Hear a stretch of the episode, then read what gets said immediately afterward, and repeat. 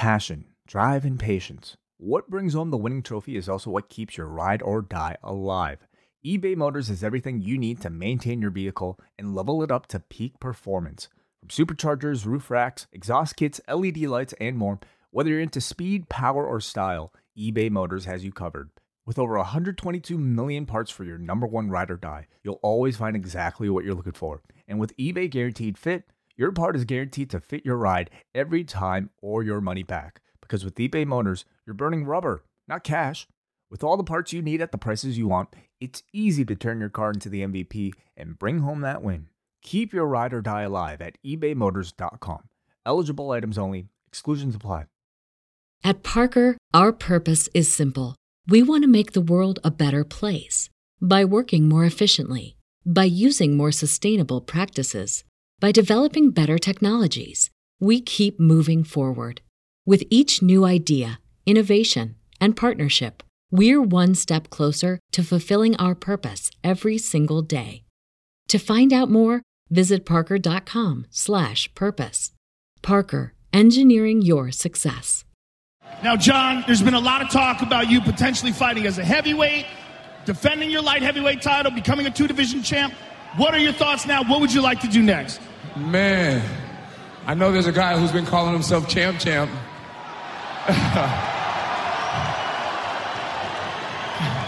I mean, what guy just gives up his belt because somebody else made it home? Daddy's home, DC. Prove to the fans you're a champ champ. Come get a taste. I'm here. Get your belt back. He'll be waiting right here. Hello, everybody. Welcome to the UFC 232 post show. I am John Pollock with you for however long it says on this file that we are going to be chatting about this card, which took place on Saturday night from Inglewood, California. And if you had been busy over the holiday season and just been planning that I'm going to watch the Jones Gustafsson fight after Christmas, and then you tuned in tonight, wait a minute. This card was supposed to be in Las Vegas. Well, a lot happened this past week. And here to make sense of all of it, my two good pals, Phil Chertok, who joins us live. Hello, Hi. Phil. Hi. I'm uh, happy to be here. Does it sound more important when I say that you're joining us live as opposed to any other option that you could be joining me by? well, it would be hard to get an instant reaction if I was coming to you from tape delay. So, uh, Ziggy, uh, Ziggy is on a uh, four hour tape delay. So, yeah. Ziggy, how are you tonight? I am great. Thank you for asking. And, uh, congratulations on your one year of post wrestling. Oh, yes, yes, congratulations as well. Yeah, I, I, I, thank you for beating me to the punch there, Ziggy. Uh, it's, uh, it's, uh, it was a real honor to be part of the first year uh, that you guys have been in business. And uh, yeah, congratulations. It's been fantastic. Well, thank you. I didn't know you guys were going to get me all teared up here at the beginning of it. I'm I'm sitting here with all these balloons and, and cake, and I'm just glad that you two are here to join me. Because if not, I'd be talking in an empty room about this card by myself, and that's just not good for long term health. I don't think. Let's. Uh, we're not going to go too crazy into all of this, uh, the Jon Jones story, because I've written so much about it this week, and you can catch up on all the details on the website. Uh, it's a very, very complex story, and we could probably spend three hours talking about it this week. But I'm kind of curious from you two because you two kind of following this, uh, not as reporters, but just uh, following this from the outside over the past week. I'm kind of curious uh, your conclusions, if you have any, over the past week, and if you had any issues with this card going forward, starting with you, Phil.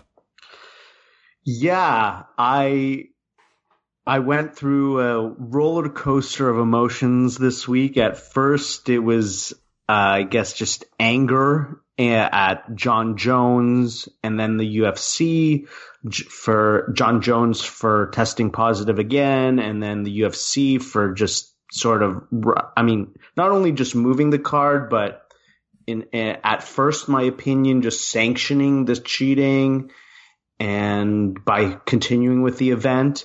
And then I, I, I really did a good job of taking a step back and I, I listened to uh, the Jeff Novitzky interview with Joe uh, Joe Rogan, and and I did a good job of reading some of the analysis. And after all of that, I, I did come to the conclusion that it is a very plausible scenario that this is a uh, secondary positive test over something that Jon Jones had consumed previously. Mm-hmm. Uh, but it's not definitive. Uh, the the UFC broadcast tried to make it seem like it was definitive that he could not have taken something else, and, and I'm not prepared to draw that conclusion. It, it certainly seems plausible and perhaps even likely. And while it was a tremendous event, and I'm I'm thankful that I did get to see it, I still feel the more prudent decision would have been to delay the event and, and do a little bit more analysis. Because let's say Alexander Gustafsson got seriously injured in this competition and it turned out that Jon Jones did indeed take another banned substance. That would be horrible. So while it, it, it was, it seems plausible now that he didn't re-ingest, uh, this oral turinabol, it, it's not so de- definitive that I, I, I, I'm okay with them rushing to approve this card in effectively two to three weeks based on sort of the timelines of the tests and the California uh, State Athletic Commission being informed of all of this.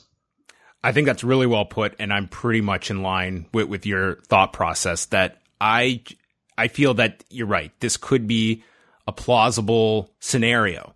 And the way this was presented last weekend, I thought that now that we can look back at the week in hindsight, there was some deception along the way. How it was first announced, Jon passed all of his tests leading up to this this last one on December the 9th. And then we find out later in the week, well, that was not exactly accurate. He had a abnormal reading on his August test, another one in September. So that was not exactly clear. Second, when the California State Athletic Commission were uh, rushing through to allow Jon to fight on this card tonight, they were not given that information ahead of time, which since Andy Foster has stated, who is the, uh, the, uh, commissioner with the California State Athletic Commission, they very much, they would have appreciated that information, obviously, to have all that, uh, at their forefront. So while I can buy that it may turn out that this is a plausible explanation, there was some deception along the way. And I feel that the responsible decision was kind of what was exercised by Nevada that, hey, we are not saying that this guy has done anything wrong, but we need some time to, to look at this. This is not just something we are rubber stamping and allowing to happen in the state. And I think that was the responsible decision to make that this card could have gone forward with Cris Cyborg and Amanda Nunes. It's not as big of a card with the loss of Jon Jones and Alexander Gustafsson, obviously, but I think that that was the responsible decision to make. Um, and that's kind of how I, I have felt about this uh, most of the week. But nonetheless, it went ahead.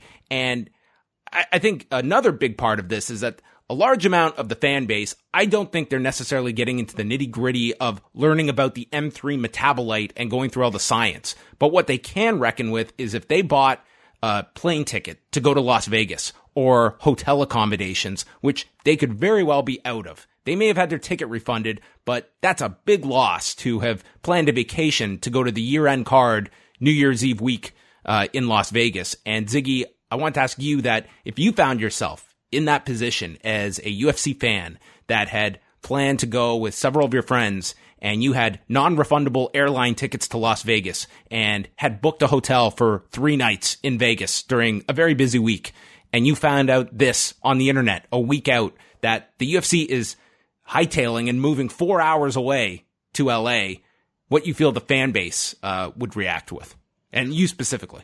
Yeah, I mean, I, I would definitely be really pissed off. Uh, I think that, like, when I first heard it happening, I thought it was like the craziest thing in the world, considering, um, you know, how far away the event was.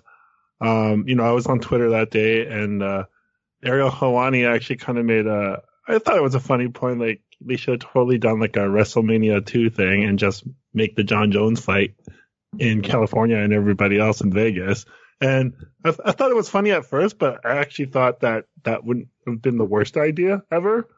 But it was definitely a crazy week, especially with everything that's happened in the UFC uh, so far this year, with you know the bus attack as well as the um, the outcome of the McGregor fight. Uh, with Khabib. Uh, I don't know. Like, would you guys say this was crazier than those two? Like, where do you guys find like this with everything that's happened this year? I don't think there's anything this year that I was more turned off by than the the bus attack and all the handling of that. I, I think that was just like that. That was a criminal activity that that we saw and was documented. And I just think everything attached to that really turned me off this year. I don't know about you, Phil. Uh, I wasn't as outraged by that. I mean, it was it. You're correct. It was criminal and it was handled criminally. I mean, Conor McGregor was charged in that uh, incident.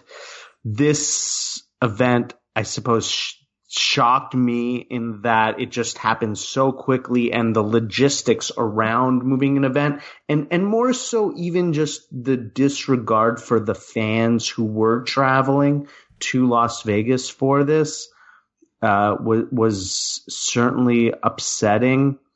Uh, Which it's a it's a worthy question of is is a commission in place to ensure the the public's well-being that if you are the California Commission, it, should they have been playing? Is is the goal to be saving this fight uh, for the UFC or stating that no, you have sold fourteen thousand tickets to this show in Las Vegas. We don't feel comfortable necessarily scooping this this show away from this from these fans that are very well. There are people that were just out here um, that that are going to lose money on this. Even if you are a diehard fan that's going to reroute your travel plans to get to LA, there's added cost here all around. And, you know, th- to play devil's advocate to my own argument, it's not as though the public uh, protested at all. They sold this arena out tonight in days. It's uh, amazing. They sold this forum out. So it hardly was a message sent to the UFC that there was any problem with what they chose to do because the UFC was rewarded with a full arena on Saturday night. I think that also the craziest thing about it is like, you know, obviously if it was anybody else than Jon Jones, you know, this wouldn't have been a factor. They would definitely just cancel that fight. And like, you know, if this was if this was BJ Penn, no one would have cared. Like there would have been like, okay, BJ, you're not fighting it, and that's it. You know, I, think, and I think that's one of the things that kind of takes me off about everything about this as well too is that you know if it wasn't Jon Jones and you know like you've said it before like you know if anybody has screwed up the most ever in like the worst possible way it has been Jon Jones. So and I also don't like the way that Jon Jones has handled everything too. Like he he he comes off as really cocky and he's like oh like you know everybody's so quick to you know persecute me and all that stuff but it's like dude like your history is terrible so I think if he was a lot more humble about it, it wouldn't have been as bad. At, at least that's my opinion. I think there's many people that it's in order to accept th- this entire story and go through all the the specifics of it, it does still require some benefit of the doubt. And I think people are very reluctant to provide that for Jon Jones because of his past history, even if it turns out that he is um, that he's acquitted in all of this, and it's and it's proven that this is a long lasting metabolite that he has not ingested since. But uh, I very much encourage people to go check out Mark Raimondi's piece at MMAfighting.com. And he reached out to many different experts. And I think it's really fascinating that even a number of the, the scientists and experts that Mark spoke to uh, weren't necessarily on the same page. And there were quite a number that either did not respond to his request, and one expert who just flat out said that they did not want to weigh in on this story. They did not want to touch this. And it's, you know, th- it, is hardly a consistent uh, conclusion that even the experts have made on this. It is all shades of gray here. There is not a definitive black or white answer to many of these questions uh, in this field. I, I, think a key point to that is just the the rapid nature of the analysis that's had to happen here. In in yeah, a this week, is this is a seven day story that yes, I, I think that Nevada did the right thing. That hey, we're going to do a hearing on this, and it's going to happen in the new year. We we could rush this. They apparently did tell the UFC we could rush and do this on Thursday or Friday, um, but that was not going to you know leaving the event in limbo all week was not a great solution either. I, I think that there is just this was such a, a rush job that you really did see the effects of that rushing over the I think it week. also it also didn't help that like literally like a couple days prior to that, like there was information that said that you know Jon Jones didn't want to do the VADA testing because it was volunteer, and then literally this came out like just after that, and it's just like okay, so it just kind of made everything. Well, it's not voluntary anymore. It was part of his agreement to get this license in California. So Yeah. he is doing. Uh, Well, he was forced to, but I, I mean like be, prior to yes. the announcement, that's what like he he he declined it, and then it was it just looked bad on him. That's all. Any other thoughts on this, Phil? Before we go to the fights. I, I guess the only thought is is I'm just concerned that this is going to disappear now because the fight happened, the results are in. He's he's been licensed in the state of California. He still needs to get his license in the state of Nevada if he is to fight there. Uh, I, I'm just concerned that this. It's like oh, it's it's because he fought because he was licensed we're now just going to assume oh it, it definitely was this uh 18 month metabolite or longer. And yeah let's go on. And and what happens in the next fight if he has this same metabolite? Does that automatically mean that he hasn't re-ingested something?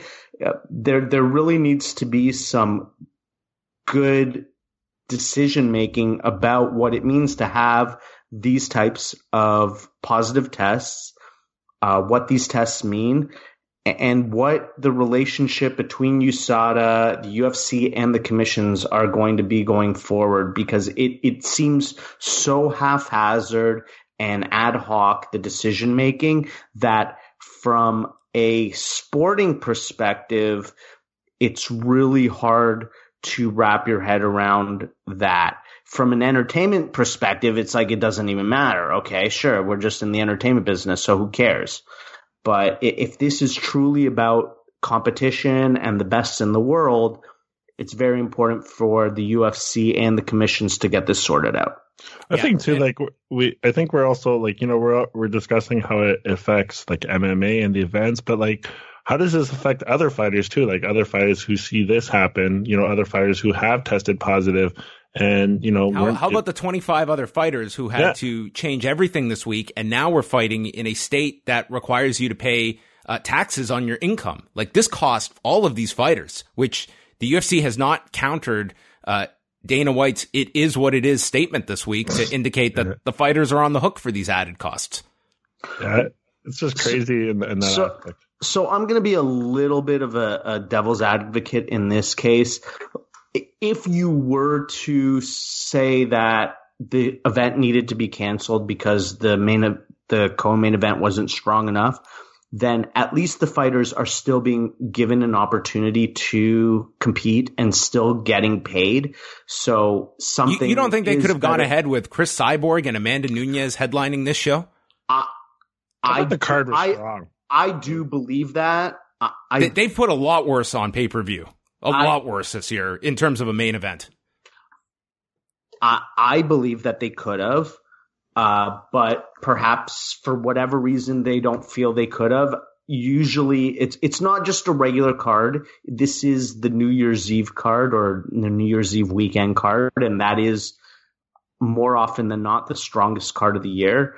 So they felt that they needed it to be, you know, the best that it could be, and uh, had they canceled that main event, then potentially the they would have had to offer refunds on the whole event, even though it was still, in fact, they would have had to offer uh, refund on the whole event because of uh, Nevada law. Uh, if a main event does get canceled, the promoter must offer a refund. So I'm not saying that I agree with that position, but I, I'm just playing a little bit of devil's advocate. I do think that the fighters are probably just happy to get paid in general, and they were happy to compete rather than the theoretical option of not competing at all and not getting paid. I, I will say this on like I, I do believe that you know they signed a bout agreement to fight Nevada. They should be expected to be you know the provisions of Nevada should be dictated there. They're just being uprooted, no fault of their own. But I will say that this is just the latest example of what a lack of any kind of organization, any association uh, provides these fighters to just be wide open to these kinds of practices that we always talk in professional wrestling that if a union were ever to happen, it would need to happen the day of WrestleMania where that roster gets together and says, we are not going out there until we have some sort of association or union to form. And I'm curious if we look back on this week, like if ever there was a time for these 25 fighters to say, enough is enough we are in the midst of cutting weight and we are now crossing state lines uh, because of this one guy. And we have to uproot our entire team that we have set up in Las Vegas and we have to get down to California. And like where is that line that there is some pushback on? As we're about to enter this new television deal with ESPN where fighters will be sharing in a grand total of zero of that of that revenue that is coming in. And listen that's on the fighters it's we can complain about uh, lack of association all we want, but I don't have any optimism that that is ever going to happen. And at the end of the day, that comes down to the fighters that are not pursuing that kind of thing, and that they are leaving lots on the table, in my opinion, when you look at other sports and what they share in with collective bargaining and having a percentage of big television contracts that UFC fighters don't enjoy they're definitely leaving a lot on the table, and they're also leaving themselves out of the ability to negotiate the terms of these drug tests, which is a little bit of a sort of counterpoint to this idea of can you imagine this in the NHL drug testing. Can you, can you well, imagine the NHLPA signing off on our guys are going to have, uh, there's going to be 4,400 tests administered next year. Uh, John Tavares is going to get a knock on his door at six in the morning. um, you know, it's, if you're in favor of, you know, a drug free sport, I mean, more testing is a positive, but there's a reason players associations don't sign off on that kind of thing because they they don't want players to be you know inconvenienced to such a degree. There needs to be some form of negotiation, and collective agreement, and it's just dictated here in in the UFC.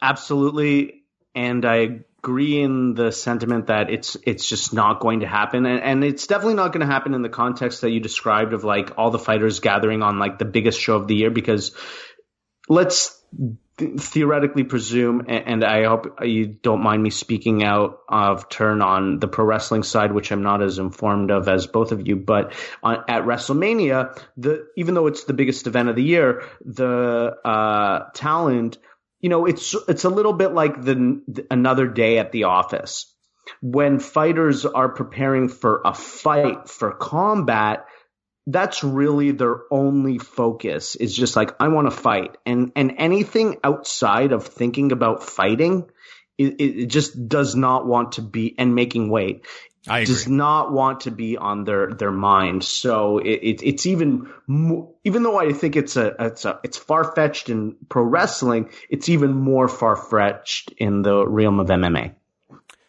all right let us get into this card uh, because we do have a, a, number of fights to go through. So, uh, starting out, we're going to go back and just uh, work our way up, starting with the Fight Pass prelims that aired.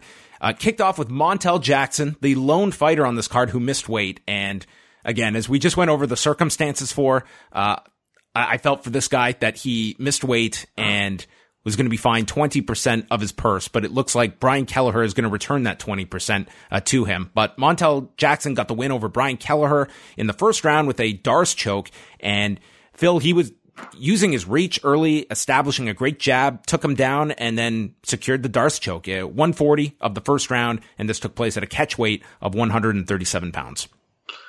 Uh, well, it, I mean, it it didn't surprise me that he missed weight because he looked uh, full weight class bigger than uh, Kelleher, and uh, it, it, was pretty dominant performance. He he just seemed to have every aspect he w- he was better at, and it was over fairly quickly. And uh, uh, I think I, am not sure if you're aware, but Kelleher announced that he was actually going to give back mm-hmm. that 20 percent of the purse. So good on him for doing that. And I think that was also because Kelleher himself had missed weight or pulled out of their previous fight. Something happened. I didn't get the details on that. So, uh, that was good, but it was actually a really good performance here. He, uh, Jackson, like the, the setup to the D'Arce came after he'd already hurt Kelleher with shots and sort of took him down. And it was a really good, uh, performance by, uh, Jordan. Sorry. Did I say Jackson? and uh, yeah, I, am looking forward to seeing him in the future. He showed a lot of potential here in this event. Montell Jordan was, I'm sure, very impressed with the performance by Montel Jackson. Yes. oops. oops. Oh Mont- Montel Jackson said, "Hey Jordan, this is how I do it." oh, I, I, was gonna I, go there. I, was, oh. oh, I was thinking of how I could use that joke earlier in the night, and then I set myself up for Do it. Do any oh. of us know a second Montel Jackson, Montel Jackson, Montel Jordan song? no, I was totally gonna go there, but John beat me to it.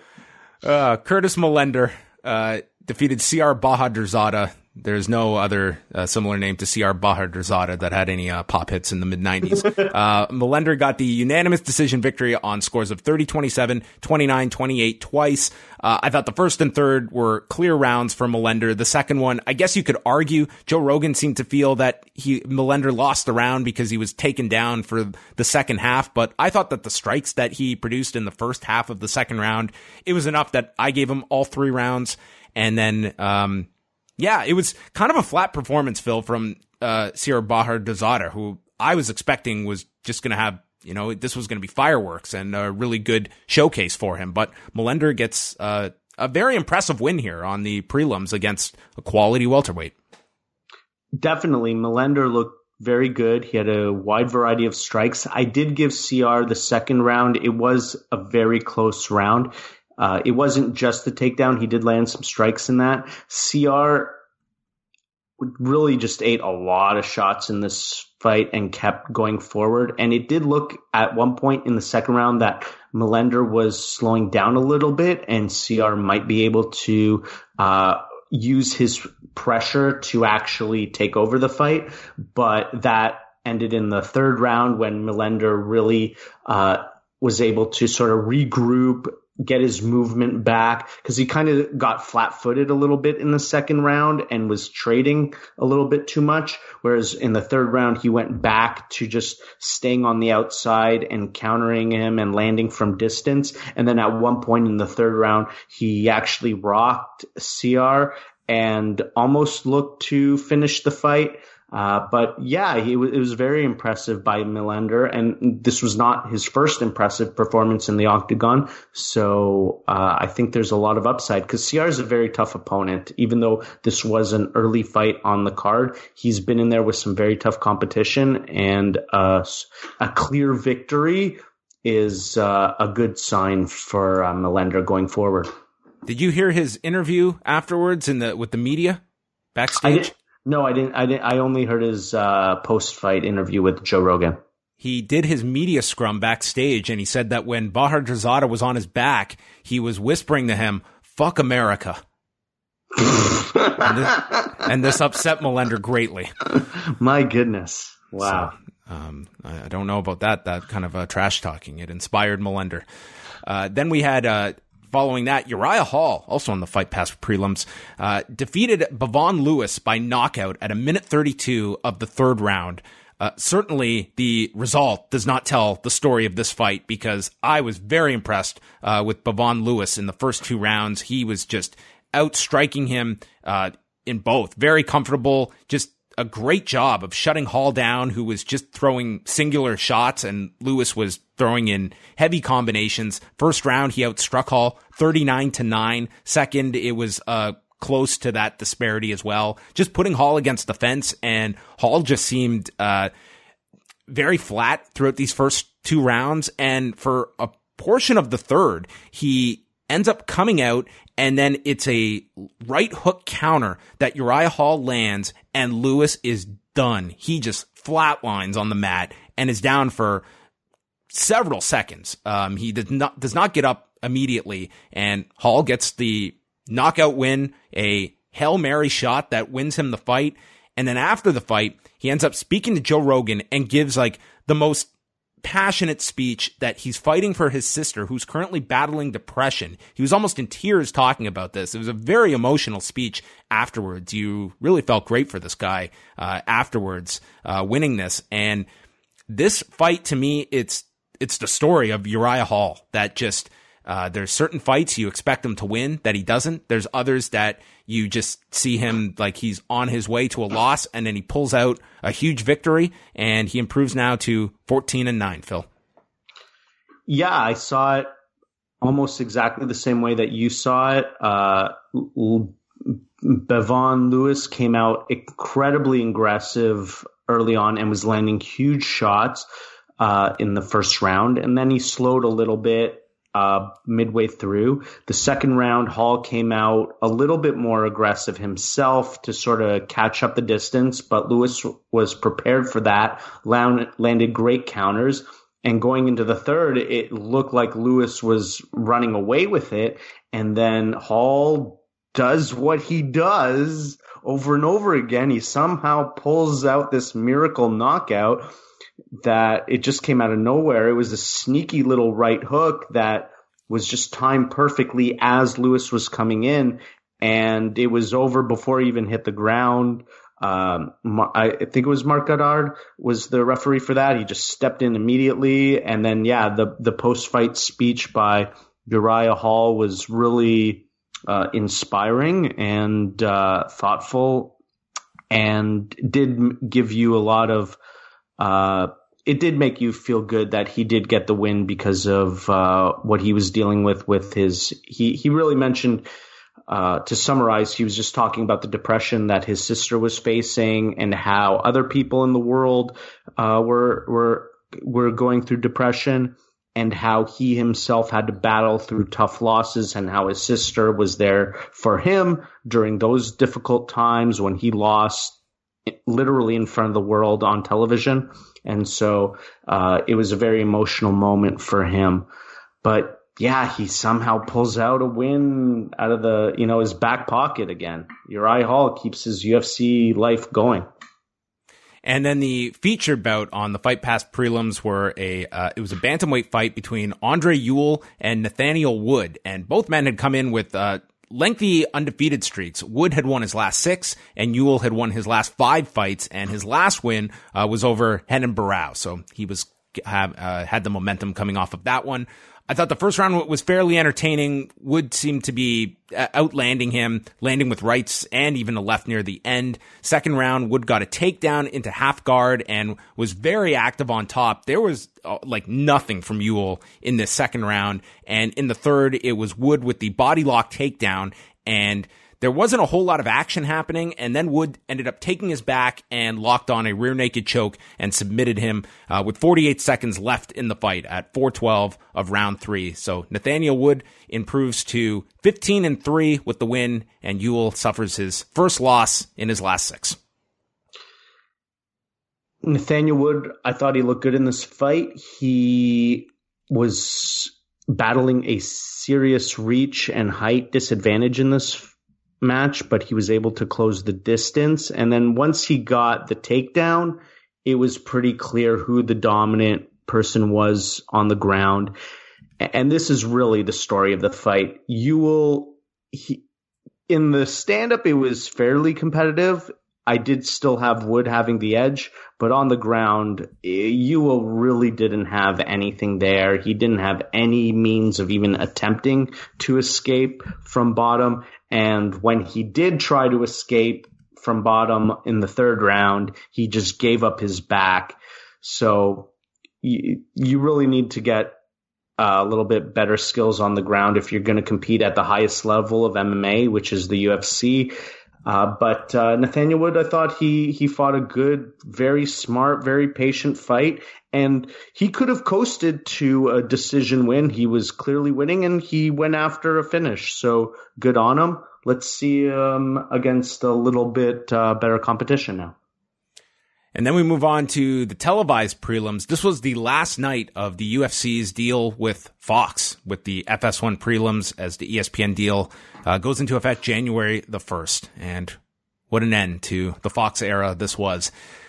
We kick things off with Ryan Hall defeating BJ Penn with a heel hook 246 of the first round. BJ Penn is now 40 years of age, looking for his first win since he defeated Matt Hughes in November of 2010. Uh, Ryan Hall has also had a pretty lengthy sabbatical. He hasn't fought in two years since he beat Gray Maynard. Uh, Penn has uh, last fought in June of last year. That was the Dennis Siver loss. And I mean, first of all, physically, how did you think uh, BJ looked, Phil? I thought BJ looked okay. Uh, he he I thought for forty, to- like this guy, like he was in shape. This was clearly not uh, some camp that he didn't take seriously, and he was tra- training at, at Nova União in Brazil, so he did not stay in Hawaii. And you know, he looked physically like someone that like a forty year old in shape athlete would look. Yeah, eh, well, I, I think he looked even better than how most forty year old athletes might look, and he at moments in the this fight, it looked like he may have an effective strategy if he could kind of separate himself from Hall at the right moments. Uh, it looked he looked it looked shaky because he was playing a little bit of feet games. It looked like he was a little overconfident. Like uh, uh, Ryan Hall went for his sort of signature uh, takedown, or at least I guess, sort of like leg hook early in the round. And he was able to grab onto BJ's feet, but BJ was able to sort of circle his legs out and avoid Ryan Hall actually grabbing onto his leg too well. But I think that that was just like a sort of miscalculation on his part. He got a little bit overconfident. Obviously, BJ Penn, we're talking about one of the greatest uh, BJJ practitioners in MMA history, first American to ever win the world championships in BJJ. But why would you play that foot game with Ryan Hall? That's his specialty. Just avoid that entirely. And that ended up costing him later in the fight. Yeah. And it saw uh, Hall come off the cage and just into this incredible Imanari roll and just locked on this heel hook and Penn tapped instantly. This was one of the best submissions of the year. I think this might have squeaked in and will be some people's submission of 2018. Just a beautiful submission. The first time BJ Penn has been submitted in his career, and Ryan Hall very respectful afterwards, talking about BJ Penn being uh, one of his idols that he learned so much from. He would love to train with this guy. Uh, a very dejected look on BJ's face afterward, and they were also speculating if he had uh, injured himself just in the brief time that that uh, heel hook was applied. But I mean, just given how few times we see heel hooks um, succeed at this level of mixed martial arts, it's very difficult. Uh, and you know, it's one thing in grappling tournaments. It's just a different arena in mixed martial arts. And not to say heel hooks never happen, but at this level, uh, and this, this deep one that was just instantly applied, I think that just showcases Ryan Hall and his elite, elite skill set here. Yeah, he's going to be a dangerous opponent for literally every single person in the division because he has this technique that he's going to be better than every single other competitor at. So even even somebody as good as I mean uh, don't I mean watch what I say carefully. Like even somebody as good as Khabib Nurmagomedov, who's the best grappler in the division, who's the best fighter in the division, even he would have to be concerned with this one particular technique. So very impressive from Ryan Hall, and uh, hopefully we don't have to wait two years for him to fight again. Yeah, maybe it'll be three this time. He's not uh doesn't uh doesn't exactly max out his activity card each year uh, when it I comes to I feel I I but I, is that is that on him? I I'm not so sure that's him saying I don't want to fight. It's is it the UFC that doesn't want to book him because he makes people look bad. And if I'm a competitor, do I even want to go against this guy? Like, and if well, I, am sure that's a that's a big issue. Is a lot of guys that say, you know, this guy's an enormous risk, and who is he? Like, is a win over, like, how many people are even, like, that's the worst to be in is that if you're someone that's super dangerous, that doesn't have much of a name, where the, the risk is not exactly worth the reward, which we'll also talk about in our next fight with, uh, Piotr Yan. It's same thing, like a very dangerous opponent that when you don't have that name value, it's it's going to, I think, be difficult to find opponents for as well. And, and not just the risk of potentially losing to an unnamed opponent, potentially losing and being injured because the heel yes. hook is a devastating injury that can end careers. So people just don't want to even par- participate in that idea. Douglas Silva de Andrade took on Piotr Yan in bantamweight action. Uh, a lot of people very high on Yan, who came into this one a minus 315 favorite. Uh, he is uh, thus far 10 and 1 in his career, 2 and 0 since coming into the UFC. But uh, Douglas Silva de Andrade, he's 33 years old with a record of 25 and 2 with one no contest. I think he's had like four decisions in those uh, 28 fights. So uh, just to give you a sense of his style. Uh, they had a very entertaining first round. Uh, both men landing early on. Yan got a takedown in the final minute of the round. I thought he got the first round. Into the second we go and Yan starts landing with this clean right and he's going back and forth between stances. And then once he finds his range and rhythm, he set up for the standing guillotine and turned it into a takedown where he moved to side control and it was just curtains for de Andrade here. He was eating elbows. He was cut open and just got brutalized with hammer fists. The round ends and we come back from commercial. Uh, the fighter, uh, the corner for uh, de Andrade is not allowing him to continue into the third round. Can't say I disagree with that decision. And Piotr Yan wins by TKO five minutes of the second round. And I, I would say this was a guy that uh, put a lot of spotlight on himself in this bantamweight division coming out of this card. Absolutely. He looked tremendous. The variety of strikes he had, the variety of attack movement he had, the way he was navigating around uh, Silva de Andrade, he, moving around his hips, taking him down. Uh, it, it, was a very impressive season performance for somebody who's very young. And uh, I didn't realize that this was his third fight in the UFC. I don't. I he's flown under my radar. I guess he's been fighting on um some lower on maybe some fight night cards, but it was very impressive, and I, I'm really looking forward to seeing him fight again against a higher level of competition. On a side note, is it just me or does uh, Douglas Silva kind of look like Tommy Wiseau, the guy who made the Room movie? I guess now I've got that image in my head, so that's a pretty good uh, connection there. All right. Uh, de Andrade, by the way, at the weigh-ins, looked like he was auditioning for the role of Skeletor in the next He-Man remake. He looked so drawn at those weigh-ins. I mean, this guy cuts a ton of weight to get to 135 pounds, which I would imagine probably not the most optimal weight for this guy. He has that Tiago, uh, not Tiago, uh, Gleison Tibau. Uh, just how this man gets to this weight class is beyond me kind of physique. Yeah, it, it, looks like a very rough weight cut for him. He looks jacked. The next fight was historic because Ziggy tuned in at this point for yep. Cat Zingano and Megan Anderson. Are you still with us, Ziggy? I am.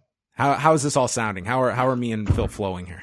You're flowing really fine. So I'm about to ruin it, but it's all good. No, not at all. Cat Zingano, Megan Anderson. This was a fight that was definitely under the radar on this card, but one that I had a lot of interest in because uh, you know the featherweight division is what it is. That you get a solid win, you're a title contender in this division because yep. they have no challengers, and hence why Amanda Nunes was coming up for this card to challenge Cris Cyborg. Uh, Cat Zingano, after a series of losses dating back years to Ronda Rousey, Julianna Peña, and Ketlen Vieira. She won over Marion Reneau in her last fight, taking on Megan Anderson, who was the Invicta featherweight champion and got decimated by Holly Holm in her UFC debut back in June. Uh, in this one, very bizarre ending. Anderson landed a kick to the head and Cat Zingano just turned her back against the fence. And you cannot do this during a fight. You cannot just call a timeout. And the fighter is is encouraged. You continue until the referee stops it. So you could see there was some kind of problem. We didn't know what the issue was. Anderson just continues, and then Marc Goddard waves off the fight, and we find out that Cat Zingano cannot open her right eye, and they show this graphic replay of Anderson throwing this kick and her toe goes right near it, pretty much into the eye of Cat Zingano. And Joe Rogan is immediately bringing up Mike Winkeljohn, who lost his eye uh, because of a similar incident.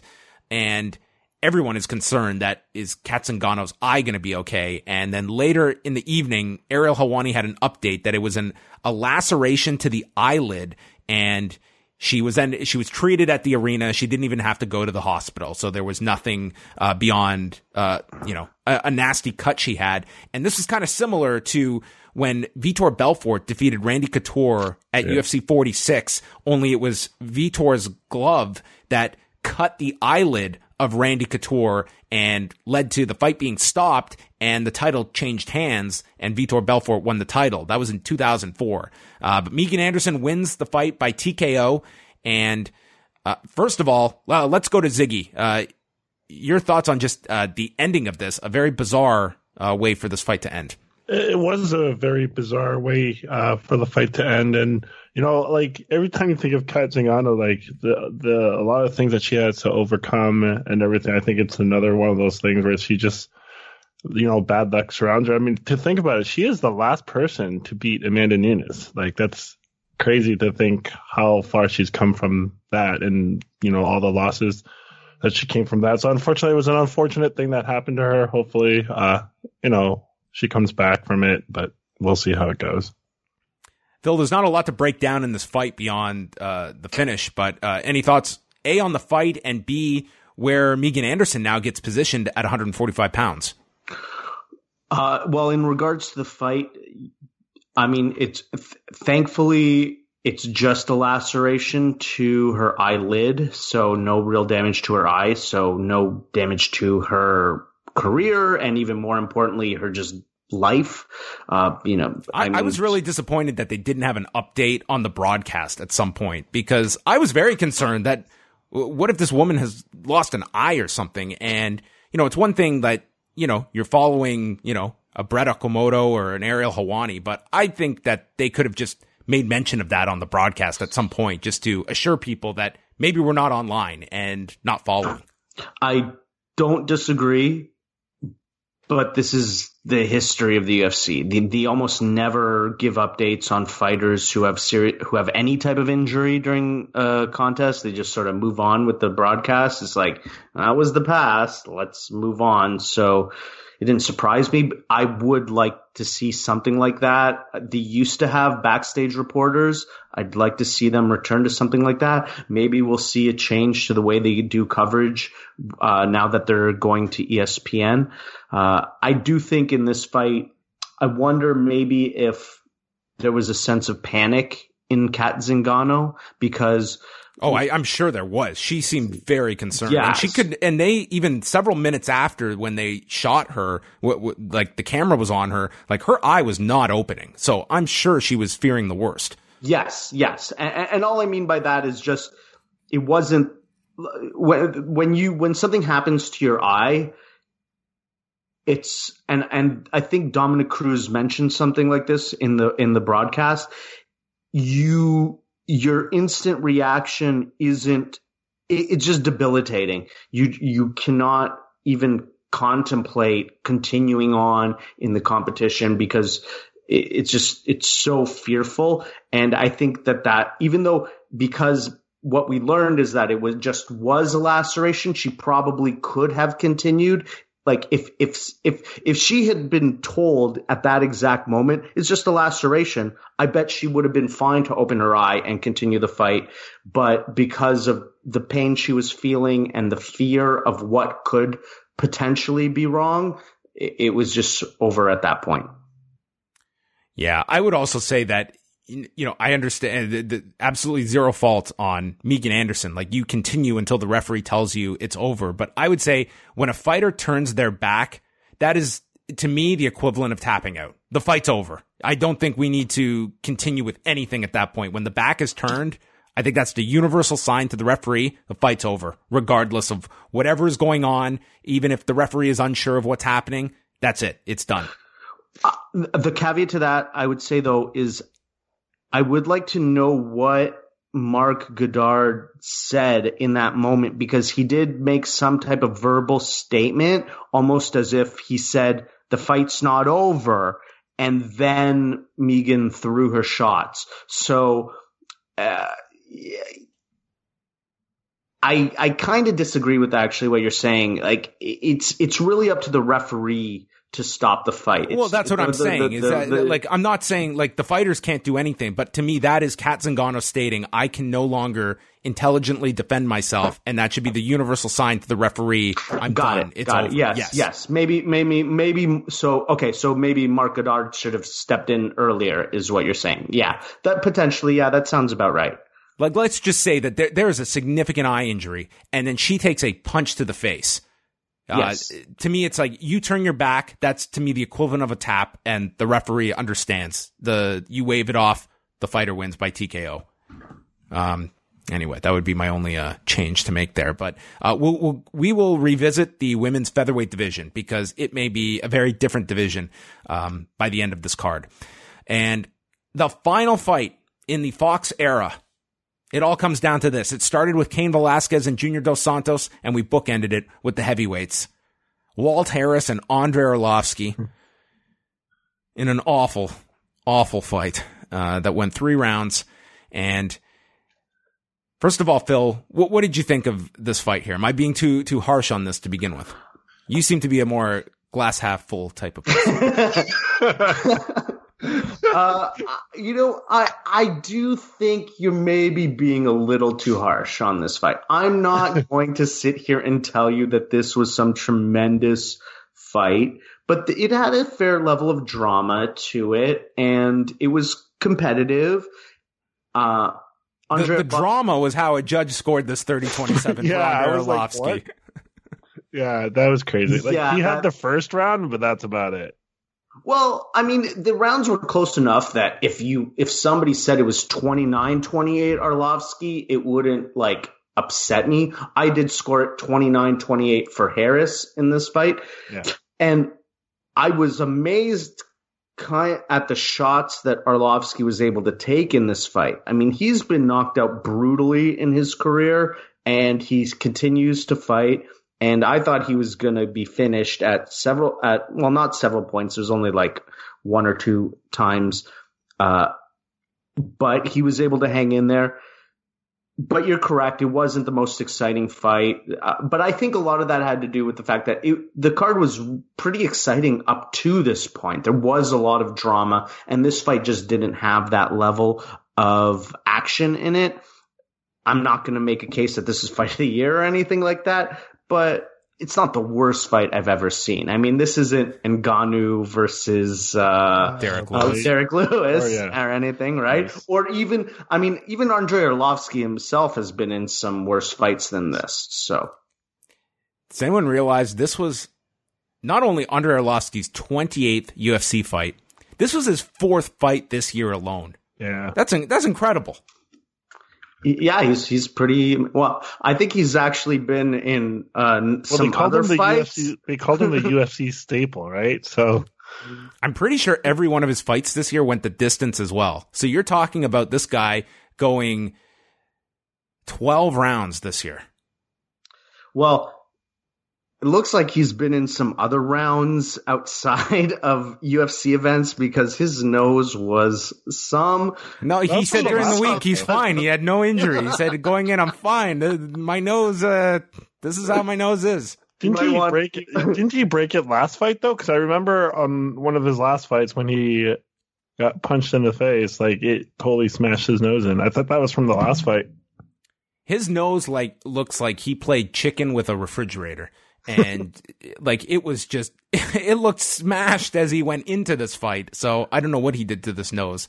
Uh, the crowd was very restless throughout this fight.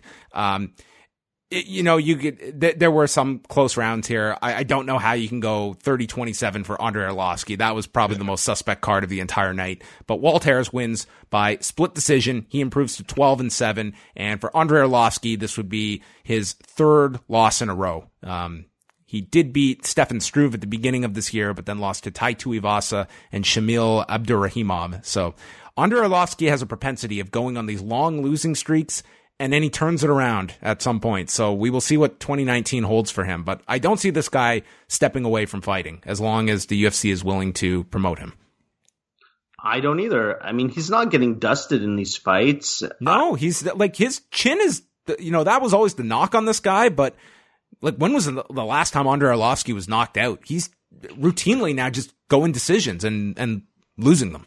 I, I'm I'm gonna look up his record right now. I want to see. I've got an idea for a fight for him. So, yeah, he, he yeah. Oh, but I mean, he's lost. The, I mean, he's, he's lost, lost, a lot. He's lost. Ngannou was the I mean, last time he got knocked he's, out. He's two and eight in his last ten. So that that's pretty same, same as Car- same as Carlos Condit after tonight. They're both two and eight. Oh my goodness, 10. that's unbelievable for Condit. That's crazy. I mean, I just don't know who he can really fight in the uh, heavyweight division. It's it's a pretty thin division, but that also means that because it's thin, he can stick around. So, I, I, I mean, I definitely don't see him going anywhere. Then we moved on to the pay per view portion, and it kicked off with Chad Mendes and Alexander Volkanovski. This was a I, thought this was a very interesting fight on paper because this was going to tell us where is Alexander Volkanovski. He's 18 and one coming into this fight and uh, coming off wins over Jeremy Kennedy and Darren Elkins. He's 5 and 0 in the UFC. He's had a very quiet campaign since coming in in 2016. Uh, Chad Mendes, of course, he had a two year suspension, uh, returned earlier this year to knock out Miles Jury. So we would find out, uh, would the jury be out on Chad Mendes and his status in this fight. Uh, first round, Mendes is coming at him with a flurry while after circling around, Volkanovski is using his jab, which would prove to be effective as he started piling them up. Uh, Mendes did get a takedown, but Volkanovski was up right away. Then in the second, this was a very entertaining round. Mendes dropped him with a left after setting it up with a right hand. Volkanovski then comes back with one of his own and Mendes takes him down Volkanovski is up, continues with the jab, and Mendes's face is looking like a mess at this point. Mendes continued to get takedowns, but Volkanovski was able to escape and then landed these big elbows to Mendes against the fence and lands this right hand that drops Mendes. His legs just gave out on him and Volkanovski got the TKO victory 414 of the second round. He improves to 19 and 1. Huge win for Alexander Volkanovski. And there were, there were several of these fighters on this card that we talked about already with uh, a Petr Yan that guys that were putting a big spotlight on themselves. And I think Volkanovski would certainly be in that mix, Phil. Absolutely. Going into this card, this was actually my this was the fight that I was looking forward to the most. I had been following Volkanovski uh, through his UFC career. He'd looked tremendous. His technique looked on point. His cardio and pace looked really good. In his last fight, he defeated Darren Elkins, who isn't the most technical fighter, but he's a fighter who never quits and has incredible pace and durability and he he won that decisively. And I was really on the fence about who I thought was going to win this fight. And Volkanovski just looked so sharp. He, his technique was on point, and he got he got dropped at one point in the second round, and and managed to just weather that storm and Chad Mendes looked good, but he just didn't have he just didn't have the total skill set, and particularly Volkanovski's ability to get up off of uh, Chad Mendes takedowns was really impressive. Yeah, and so he's definitely cemented himself into the top five of the division. I hope they can actually get him on the uh, UFC 234 card, which is in Melbourne. Uh, I know he's an Aussie fighter, or or uh, from that region. And so uh, I'd like to see him again in action. I know it was it was a tough fight, so maybe that's it's too quick of a turnaround because that's in uh, early February. But I, am really high on uh, Volkanovski, and I want to see him give give him a fight or two that's going to give him that title shot because he's looking tremendous right now. I could see him getting someone of a Frankie Edgar level in his next fight. Like Chad Mendes is going to skyrocket him. Absolutely, yeah. Frankie Edgar, that's that that's a perfect pick. Uh, yeah, eh, right now that division is, is really exciting. Not a lot of marquee fighters, but exceptional talent. Uh, Ziggy, any conclusions you made on Alexander Volkanovski if you had not seen him before? Yeah, he looked really impressive. Like it, was kind of funny because they kind of like uh, mentioned it was like a mirror match. There was a few times where there there was quick exchanges. I'm like, who is who at this point? But um, I, I do think that Mendes kind of beat himself too. But Vol- Volkanovski did a great job, and you know just made sure that uh, he was on point and he he crushed him at the end. So he did a good job.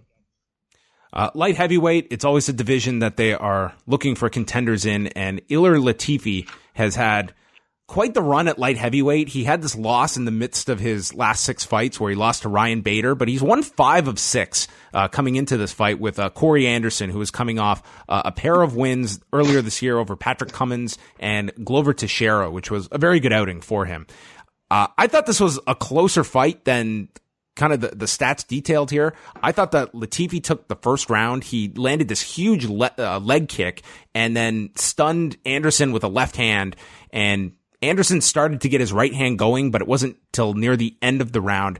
Anderson then came alive in the second. Big round for him. Latifi is just swinging wildly, but not landing it, just wasting a lot of energy. And he had clearly slowed here. And Anderson kind of just picked him apart and was starting to work on the body. And then we get to the third round and the stats showed at the end, like Anderson definitely outlanded him, and it seemed to be like it was just his jabs piling up a lot. But Latifi landed this big shot off of the break and then partially landed with this uh, spin kick to the head. And I was certainly in the minority because I saw people's scorecards afterwards, but I gave the third to Latifi. So I had it 29 28 for Latifi, but I definitely know that most scored this, as did all three judges for Corey Anderson 29 28. Is that what you had, Phil? Yeah, I, I had it 29-28. I had him winning rounds two and three. Uh, the second round, it looked like he was was really going to dominate the third because Ilir Latifi looked really, really tired. I mean, he was desperately uh, gasping for air, but he was able to recover a little bit in the third and, and, fire some big shots, but he just never could land. And the the constant failed takedowns really just took the wind out of his sails. Ziggy, uh, how did you score this fight? Uh, I also scored it uh, 29 28 uh, for Anderson. Um, I actually thought Latifi at the end of the first round actually started to look really tired. Um, I I, I kind of saw like his breathing being a lot heavier near the end, so I feel like that's when he started losing it. And then second round, that's when Anderson took over, and uh, I thought he won the third round as well. Michael Chiesa was moving up in weight to 170 pounds and drew Carlos Condit in this fight. Condit has la- lost his last four fights dating back to uh, that war with Robbie Lawler in January 2016. Followed that up losses to Demian Maya, Neil Magny, and Alex Cowboy Oliveira in April of this past year. Chiesa had missed weight in his last outing against Anthony Pettis and made the decision he was going to come up in welterweight. I thought that this weight class certainly agreed with him before this fight even started. He looked so much better here at 170 pounds, and he was bigger than Carlos Condit, which tells you that this guy was probably doing ungodly things to his body to get down to 155 pounds. I mean, this was, um, yeah, this just to me was a sign of, you know, what some of these guys are doing to themselves because Chiesa looked like, you know, a very comfortable welterweight here. Definitely. I mean, he, he, yeah, he's a massive, massive guy. And that sort of makes you think, think about Kevin Lee, who looked just yeah. as big yeah. as, uh, as Chiesa and, and, sort of dominated him. So, and he's had his struggles making weight, uh, at 155 as well. Yeah, the size discrepancy was, was like, he was significantly, I thought he was bigger than Carlos Condit, fairly significantly. I'm curious how you guys scored the first round because I, I, think you could make an argument either way. Like it was Chiesa that certainly was in control of the majority of the round and his takedowns, he was able to take down Condit at will. He had three takedowns in this first round, but wasn't able to do a lot with them. And if you're looking at who had the most, um, the the chance to end the fight most, it was Condit with that armbar that looked so deep and he just seemed to lose control of the arm and Chiesa escaped, but that looked very deep. And then later went for a heel hook and was just throwing elbows at uh, Chiesa. But how did you score the first round, Ziggy?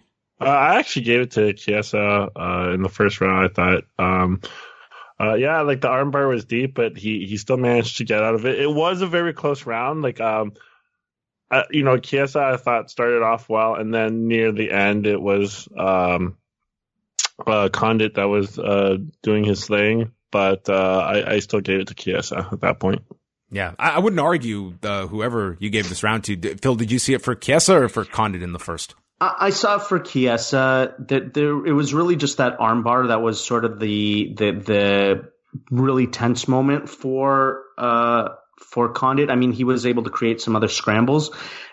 But even in that moment where he was definitely deep on the armbar, you could kind of just see the way that Chiesa was uh, reacting. He was very calm and he was very aware of the situation. So it, it, even though it was deep, it didn't look like it was he was he was all that worried about the the submission happening quickly. So I did score it for Chiesa.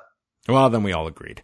Anyway, into the second round we go. Chiesa got another takedown to start the round, and then he was able to get this one arm Kimura as he was putting his weight on Condit, and Condit just furiously tapped out. This was 56 seconds into the second round. Uh, they were very concerned if Carlos Condit had injured himself, uh, but Michael Chiesa just looked like the happiest man in the forum on Saturday night. He gets his 14th win, uh, eighth in the UFC, and said that this is his new weight class and said he wants to fight Neil Magny next. But uh, Phil, I, have always been impressed with Michael Chiesa. I've always thought he's an underrated lightweight that can hang with a lot of quality guys in a super deep division. And coming up in welterweight, um, you know, the first test, he passed it with flying colors. Yes, I agree. I think he is very underrated. I think that's sort of a, what's happened with people who've come off of the Ultimate Fighter because the quality of that show has gone down. That when somebody wins that, it, it, it they don't seem they're not as highly regarded as they used to be. And he did have a couple of tough losses, but he was fighting Kevin Lee, who's a top five lightweight, and he and he lost to the former champion Anthony Pettis. So I, it's you know no shame in that. And now we can tell he really wasn't fighting at his natural weight class. So here he is at welterweight. I, am I'm, I'm really curious to see uh, what he can do next. He seemed to indicate that Neil Magny's the guy for him. So yeah, let's do that and and let's make that fight happen it's kind of a favorable matchup for him, but Neil Magny's definitely going to be the better strikers. So, but that's okay. Mm-hmm. Yep, I think there's a lot of fresh opponents for him at 170 pounds, so it's uh, a, a good move for him. And I, I, think that the only thing holding back a lot, a lot of guys from doing the same thing is it's daunting when you look at the jump is 15 pounds in, in weight as opposed to five pounds. Um, that you know we've discussed in the past, but it's uh, mentally for a lot of guys, that's a big, big hurdle to to jump up a weight class when you're talking about 15 pounds. But I'm sure Michael Chiesa, like, could you have imagined this guy cutting that weight this this week too, where you had all the the traveling that was added to things that I mean, it would have been a nightmare for the guy. All right, let's get into these two title fights. Amanda Nunes and Cris Cyborg Justino for the women's featherweight title. This fight begins and it goes from zero to a hundred in seconds. Cyborg is just wailing, throwing these huge overhand rights, and this crowd is losing their minds as this fight is just escalating instantly in front of their eyes. Cyborg is charging in like a maniac and just throwing at Nunes, who just is watching all of this like she's Keanu Reeves in the Matrix, and then stuns Cyborg with one shot. Cyborg goes down to a knee and the whole place is just buzzing. They cannot believe Nunes has landed a shot on Cyborg. Cyborg gets up. She eats these four shots, goes down to a knee again, gets up again like the Terminator, and then Nunes finishes her with this right hand that drops her for good. This place explodes. This was maybe the most entertaining 51 second fight I have ever seen. I thought this was awesome. It was a big upset victory. I will not even pretend to say that I picked Nunes to win this fight. And man, this place went nuts in the same arena that Michael Bisping did the same thing to Luke Rockhold. But man, I, I thought this this could not have been a more exciting fight, Phil. It was it was fantastic. I did not pick Nunes to win either. I was I, Joe Rogan commented about how big Cyborg was going into the fight, but Nunes looked similar in size. Like I didn't think she looked outsized, and clearly she was not outskilled because she got the tremendous finish. the The fight was just absolute fireworks from beginning to end. Tremendous precision striking by Amanda Nunes. She positions herself now as probably what's going to be widely considered as the greatest female fighter of all time. And really, I think this was the time we, we sort of discussed like why she wasn't more popular and why she didn't have more notoriety after big win, a, a huge win over Ronda Rousey, who is such a star. And I think this is going to do it for her. I think now we're going to finally see Amanda Nunes come to the forefront as a star, not just in this sport, but outside of this sport, because there's a lot of things about her story that a lot of people, I think, can identify with. And it was really exciting. And also from the perspective that the 145 pound division is a bit of a liability and Cyborg's contract is up. This is kind of the best case scenario for the UFC. Well, let me ask you, Ziggy, first, uh, your thoughts on the fight. And I also want to ask about what you feel is the future of the women's featherweight division. Uh, that's a very good question. Like the, the problem with, I think, even with a lot of the women MMA is that the competition is very thin, right? So even like, you know, it was hard for them to find an opponent for Cyborg.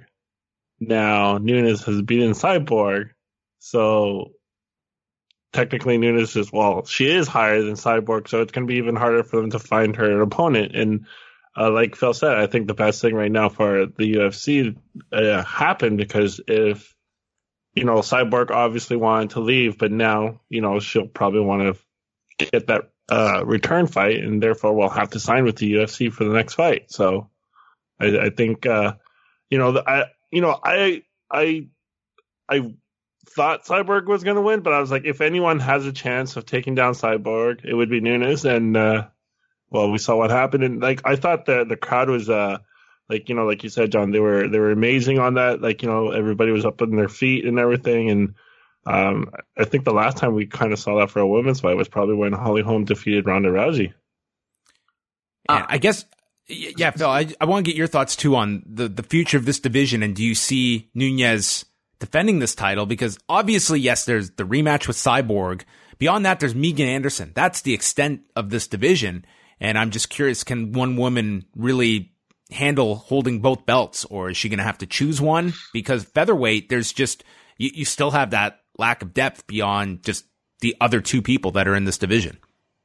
I, I so I, I think this this does a couple things. So first, uh, just talking about the crowd and the excitement that the crowd had for this fight, and going back a little bit earlier to how we were talking about the the potentiality of them uh, promoting the co-main event to the main event because of you know delaying the Jon Jones fight. Cris Cyborg is a star in this sport and she's developed a following over the years and people get excited to see her fight and because she has such an amazing style as well as that long history. So I think that is a is a was a big dynamic in this fight, and I think Cris Cyborg will continue to be a star, and that's what's elevated Nunes uh, going forward. I think realistically, though, Amanda Nunes defending the 145 pound title isn't terribly realistic. Megan Anderson is really the only other 145 pounder out there. Uh, I think now maybe you can finally do Megan Anderson versus Cyborg because maybe I mean it's it sounded in the in the past that Megan Anderson has voided that fight but maybe now she'll have the confidence because we've finally seen a vulnerability potentially in Cyborg.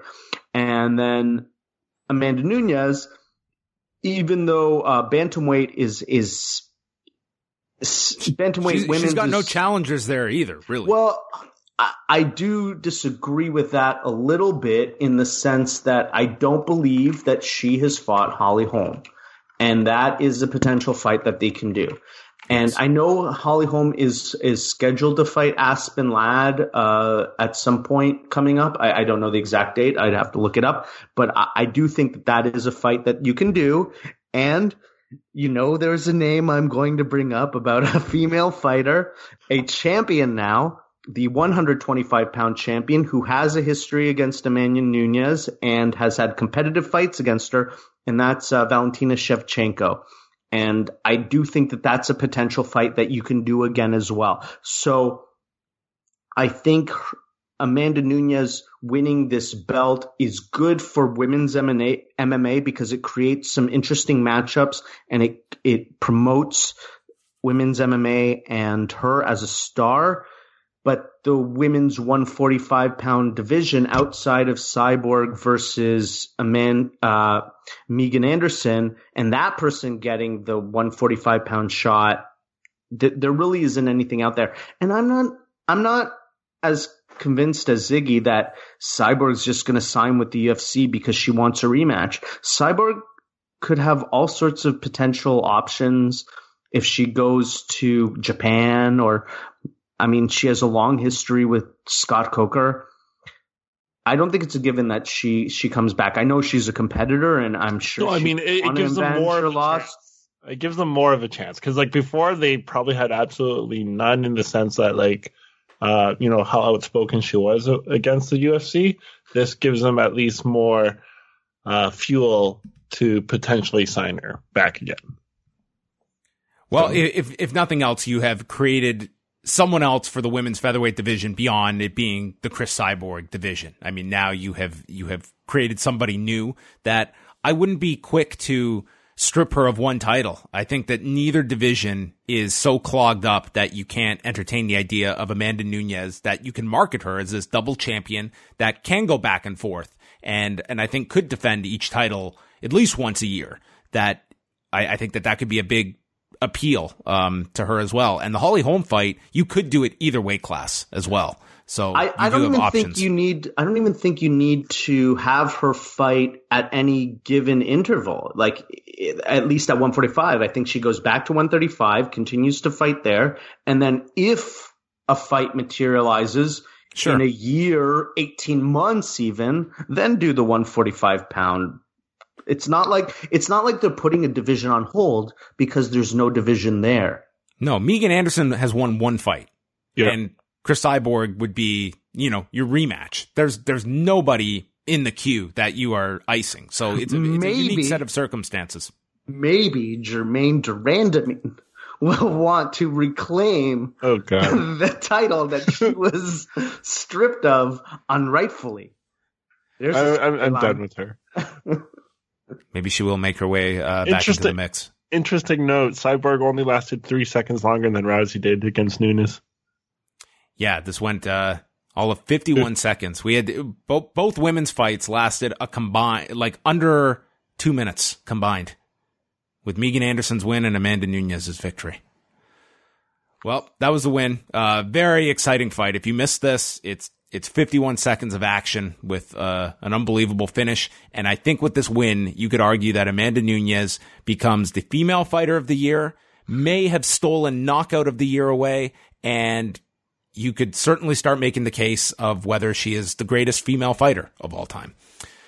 Main event, Jon Jones and Alexander Gustafsson for the vacant UFC light heavyweight title. We're not going to get into how that became the vacant title because that'll just give us a headache. But nonetheless, this was now for the championship. Fight begins. First of all, did any Ziggy? What did you make of Jon Jones' preparations backstage, where he was doing um, the helicopter spin? Yeah, it was like he was auditioning for Titanic or something. I don't well, know. He was. I also just, thought uh, that the the the choice of the walkout music was weird and really like that guy hasn't he doesn't know what humble is at all for sure. And like for him to come out to like we are the champions as a walkout theme is weird. And yeah it was the whole thing was weird. But i i, I didn't like it but whatever. Fight begins. Uh first round Jones knees him low early, and the timeout is called. Mike Beltran was not putting up with any shit between these two. He repeatedly gave warnings, told them, We're not doing any of that stuff tonight. Both of you, watch your damn fingers. He was like Each- that all night, though. Yeah, Mike Beltran was on point tonight. Uh, each guy's attacking the body. Uh, Gustafsson blocked a single leg takedown, which was kind of the story of the first fight was, uh, Gustafsson and his takedown defense. Uh, Jones was able, able to land a kick to the body at the end. Um, kind of a stationary round, I thought, for, for both men. I, I lean towards Jones in the first. Second round, Jones starts getting his kicks going and he's attacking all different parts of the body. You can see that he's definitely getting more comfortable, but Gustafsson also starting to land uh, later in the round. Jones connected with this big leg kick uh, that Gustafsson registered, and the kicks keep piling up, and the round ended with Jones landing a spin kick that Gustafsson definitely felt as he walked to his corner. Third round, Jones gets a big takedown, which was huge, and starts landing hel- elbows in half guard, moves to side control, and then tried to transition to the back. And this is where he just started dropping shots on top of Gustafsson from behind. Brutal ground and pound, and Mike Beltran stops the fight at two minutes, two seconds of the second round. Jon Jones, once again, is the UFC light heavyweight champion. Pretty tough to fault this performance. I, I thought he was very effective in breaking down Gustafsson and then getting the takedown, which was something he struggled with in the first fight. This was hardly the war of the first fight, but man, I, I thought Jon Jones was very impressive in this fight. Uh, Ziggy, what were your thoughts on his performance? Yeah, I, I mean, as much as I like to say I, I don't want to care about his fights anymore with all the drama, like, you know, as a MMA fan, like he fought this fight perfectly. You know, he distanced himself really well. Um, you know, with those leg kicks and everything like that. He he made it look easy and uh, what really impressed me was the way that when he was uh, attacking from the ground from behind, like the how quick he popped up to start pounding him like really hard. Like that was super impressive. You don't see that a lot in a, a lot of fighters, but he his uh, his his fight IQ is just top notch. Phil, um, you know, this was a very different fight than, than the first one, but uh, what did you think of the strategy uh, of both men? I thought that the strategy of Jones was really interesting. He came out in the first round and immediately looked for two takedowns via the knee tap, and Gustafsson was able to defend those. And it almost, at first, like, I, almost got the impression that that frustrated Jon a little bit, but he was able to as uh, Ziggy mentioned, he was able to manage the distance really well. He was able to stay out of boxing distance and keep it at kicking distance. And then when he went back to the corner, uh, uh, Greg Jackson commented to him, he's like, don't force the takedown, look for the takedown, but, you know, just be relaxed with it. And then in the third round, when he went for, he, he changed to a double leg takedown and drop level amazingly and, and secured the takedown. It was I was really impressed at how dominant he was from that position. He secured a half Nelson to just maintain control on Alexander Gustafsson at that point, and uh, he f- finished him right away. He would not give him an inch of breathing room off uh, when he had his back.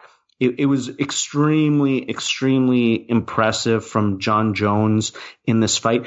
And it's sort of a reminder, like we always talk about his dynamic striking, but if you look at his career, when he takes guys to the mat, that's where he's even more dominant. He Yes. just seems to be at another level, like with the submissions that he's had and the ground and pound. It, it's really incredible. And Going then, all the way back to the, the Brandon Vera fight, just breaking that man's face. I mean, it was like Jon Jones and his top position is frightening. Um, yeah, and d- displayed it, and you know, just his ability to to pass uh, Gustafsson. He did it at relative ease, going from half guard to side control, and, and then the back. And, and Gustafsson did not have a way out at all, and it was just violent strikes to to end the fight for Jon Jones. I I came away very impressed with with his performance. Uh, didn't take much damage at all after the fight. Uh, he was asked what was next, and he said. Essentially, he wants the third Daniel Cormier fight. He said, if you think you're a double champion, come prove it. I've got the title. And that seems to be the fight he is angling for. Yeah, there was. Uh, it it sounded and also in the pre-fight uh, hype to this that um, somebody asked him. I, I think he was asked repeatedly about fighting Daniel Cormier again, and he seemed insistent on it being at light heavyweight, and the same way that uh, in the post fight speech, it was like, you come and get this. I, I, think he was implying you come and get the light heavyweight yeah. belt to be the, the champ champ, as he said. But I don't think that's the fight. I think it's, it's, it's at heavyweight. You got to do it at heavyweight because that's where Cormier's at his best. And people want to see Jones challenge. If Jones beats Cormier at light heavyweight, and let's just say it's clean and it's a finish. It would no doubt be impressive because Cormier is amazing, but we've already seen that outside of the clean aspect to it. And, but we want to see this guy challenged to really show us that he's the greatest of all time. And and I feel like the only way to really do that is to go up to heavyweight and take on Daniel Cormier there and financially for someone that is going to profit off of how much uh, a pay per view performs, you know, you have Daniel Cormier is it at light heavyweight. And then it's a big drop off. Like Jon Jones and Anthony Smith might be intriguing to some people, but that is not going to be a big selling fight. It's heavyweight where the Jon Jones uh, drawing opponents are going to be found. Um, for, for the future because yeah. Cor- Cormier, once he's out of the picture, which will be fairly soon. Like if Jon Jones is looking for for big paydays, they're at heavyweight, not at light heavyweight. Well, I mean, he's already. I mean, previously he tried to set up the Brock Lesnar fight. That was his last call out when he beat Cormier the first time, and it, it seemed like the UFC was working towards that fight prior to Jones's positive and second PED positive test, yeah. and uh, and and then there, I mean, let's say Cormier, he defeats Cormier, but Velasquez beats Ngannou. That's an amazing story of Cormier's teammate going against uh, Jon Jones. So I definitely agree that heavyweight is the place. And heavyweight is also the marquee division in fighting. It hasn't been so much in MMA, but certainly in boxing. That's where we've seen Mike Tyson uh, and uh, Muhammad Ali and uh, now we've had, we just had Deontay Wilder versus Tyson Fury in an amazing fight. So I, I think if if Jon Jones really wants to cement himself as the greatest of all time, which is still a possibility despite all of the controversy that has plagued his career, it's it should be at heavyweight. Does Cormier they, accept though? I think Cormier takes that for sure. I don't think he's he's desperate for it, but but yeah, it's a huge fight, and and Cormier wants that. It, he's a competitor. It does not sit well with him, even outside of the personal stuff. It does not sit well with him that that's the only guy that's beat him. I would I would say that that should be the fight that you aim for. And I think the realistic time to do it is international fight week. I don't see Jones take eh, jumping up to heavyweight for March. I don't see Jones coming back in March regardless that quick. Um, and I think Cormier, if it's the Jones fight and it's at heavyweight, I think he postpones this retirement to have his one big send off, uh, July international fight week. I mean, Cormier could fight Brock Lesnar before then. Like, maybe. I, I yeah. don't see why not. Because really, does Cormier need to prepare, like, specially for Brock Lesnar? Like, I mean, and, and like, I'm not trying to crap on Brock Lesnar. Like, no, that's that's a, fight you could do in, in March if if you yeah. can get Brock signed. Yeah, yeah, that's a big if. So the performance of the night bonuses went to Amanda Nunes and Ryan Hall. It was the kind of night where a one arm Kimura did not warrant a performance of the night bonus. And fight of the night, Alexander Volkanovski and Chad Mendes getting $50,000 bonuses. So Love that was, that. That was UFC 232, a very entertaining card and some historical results as well. Uh, in the case of Amanda Nunes defeating Cris Cyborg and when Jon Jones fights, there is always a gigantic spotlight on it. So we have gone very late here. I want to thank both Bill and Ziggy for joining me as always. Uh, always fun to go through these cards with you guys and thank you for staying up late to chat all of the happenings from, uh, LA by way of Las Vegas. Uh, no problem. Thank you very much, John, for having us. And uh, again, th- uh, congratulations on a year of post wrestling. Uh, it, has been an honor to be part of the post wrestling world, and I look forward to 2019 and the post office growing, uh, despite the reduction in snail mail and increase in electronic mail in the world. But I do think that the post office is going to making a comeback, Phil. We're, we're, bringing him back. We're bringing him back. Well, uh, I want to thank both of you guys uh, for being a big part of it as well and uh, doing these shows, uh, providing your time. It's uh, much appreciated on this side. Uh, so everyone, have a wonderful night. Ziggy, any final words? No, just happy New Year's, everyone, ahead of time, and uh, have a great year. Good night, everyone.